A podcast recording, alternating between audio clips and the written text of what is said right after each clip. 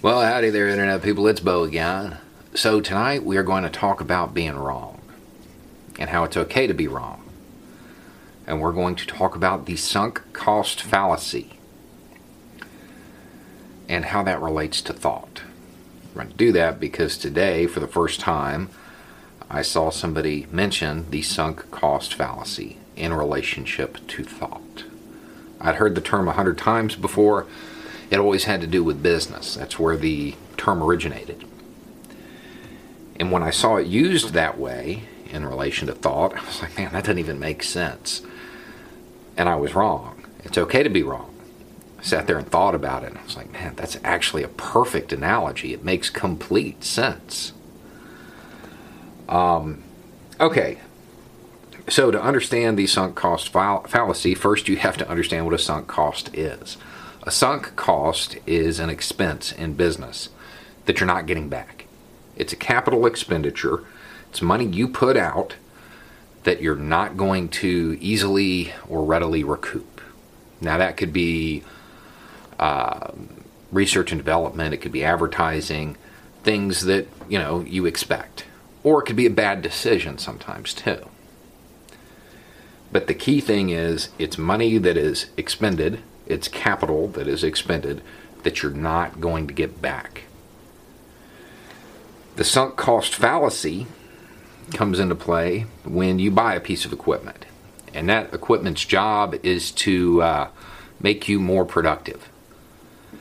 And it doesn't work right, doesn't do what you thought it was going to do. At that point, you have two options Option one is to cut your losses, waste that money on that equipment, get a new piece of equipment, and become more productive. Piece of equipment that works this time. However, most people, many people, fall prey to the sunk cost fallacy, which is where they say, Well, I don't want to waste that money. So they end up trying to take that piece of equipment and make it work in the process, they waste a bunch of time. Time is money. They become less productive. And what ends up happening is they end up wasting more money in an attempt to not waste the initial sunk cost. A sunk cost is expended.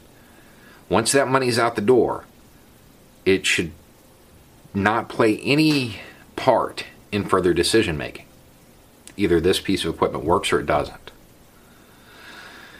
It shouldn't factor in to anything in the future because you could find out you're wrong. And it's okay to be wrong. It's okay to be wrong about something. How does this relate to thought? The exact same way. You believe something and you're wrong. Okay? You, you believe an idea that is incorrect. Uh, a whole bunch of people. This is the flu. It's not a big deal. They're wrong. Evidence has shown that they're wrong. But they don't want to be wrong. So what they do is they go out of their way to present it as if they were right. They have to reject more information and embrace, let's just call them alternative facts. They have to embrace more information that's wrong. Just like with the normal use of that term, a capital expenditure, you end up wasting more and more money as time goes on. If you fall prey to the sunk cost fallacy and thought, you become more and more wrong as time goes on. There's nothing wrong with being incorrect about something. Everybody is wrong about something. Right now, an idea that you believe to be true is false. Me too. Everybody. the problem arises when you don't change your opinion based on new information. New information should always change your opinion. Every time you get a piece of new information, you should reevaluate what you believe sometimes it'll reinforce it. You'll say, Ha, I was right. And sometimes like, ah, I guess I was wrong about that one. And that's okay. It's okay to be wrong. The reason I think we need to stress this is because it takes place in business, it takes place in thought, and because it takes place in thought, it takes place in politics. There's a whole bunch of people who believed the president was something. They went out and they campaigned for him. They argued for him on Facebook. Then he got elected. Turned out he wasn't that person that they thought he was. But they don't want to admit that. Instead, they become more wrong as time goes on. They don't want to admit their initial investment of their faith in this candidate was bad. So they invest more and more, wasting more and more. How many times have you talked to somebody who is a Trump supporter? And you're like, well, you know, he, did, he said this. He never said that. Here's the quote. Okay, well, he said that, but that's not what he meant. Okay, well, this is this is what he did. Well, you just don't understand his grand plan. That is somebody that has fallen prey to the sunk cost fallacy. That is somebody who is rationalizing everything. everything that comes their way that speaks out against dear leader. We need to remind everybody that it's okay to be wrong because we are going to be going through we're going to be going through some things as a country. We don't need this man at the helm. He's incapable of leadership. There's, if you go back through these videos, I attack his ideas a lot.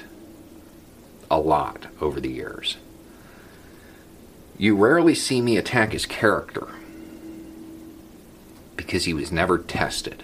And I was always willing to give him the benefit of the doubt that when the time came, if the time came, he could rise to the occasion. The time came, and he couldn't. And contrary to his little media spectacles that he keeps putting on, we're nowhere near the end of this.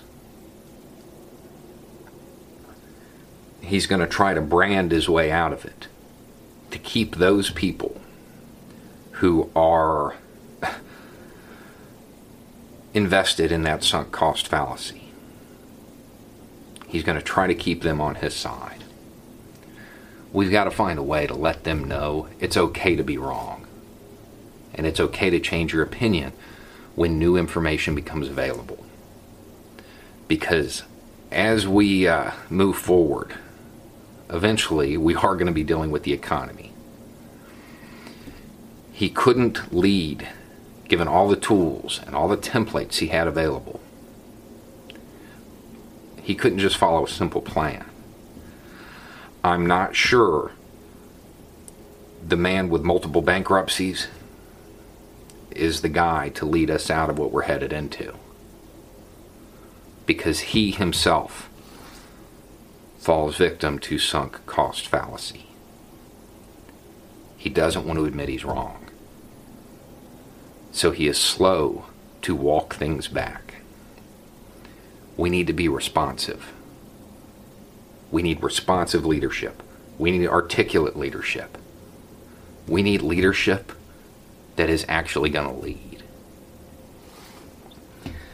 And it's not anybody with the last name Trump.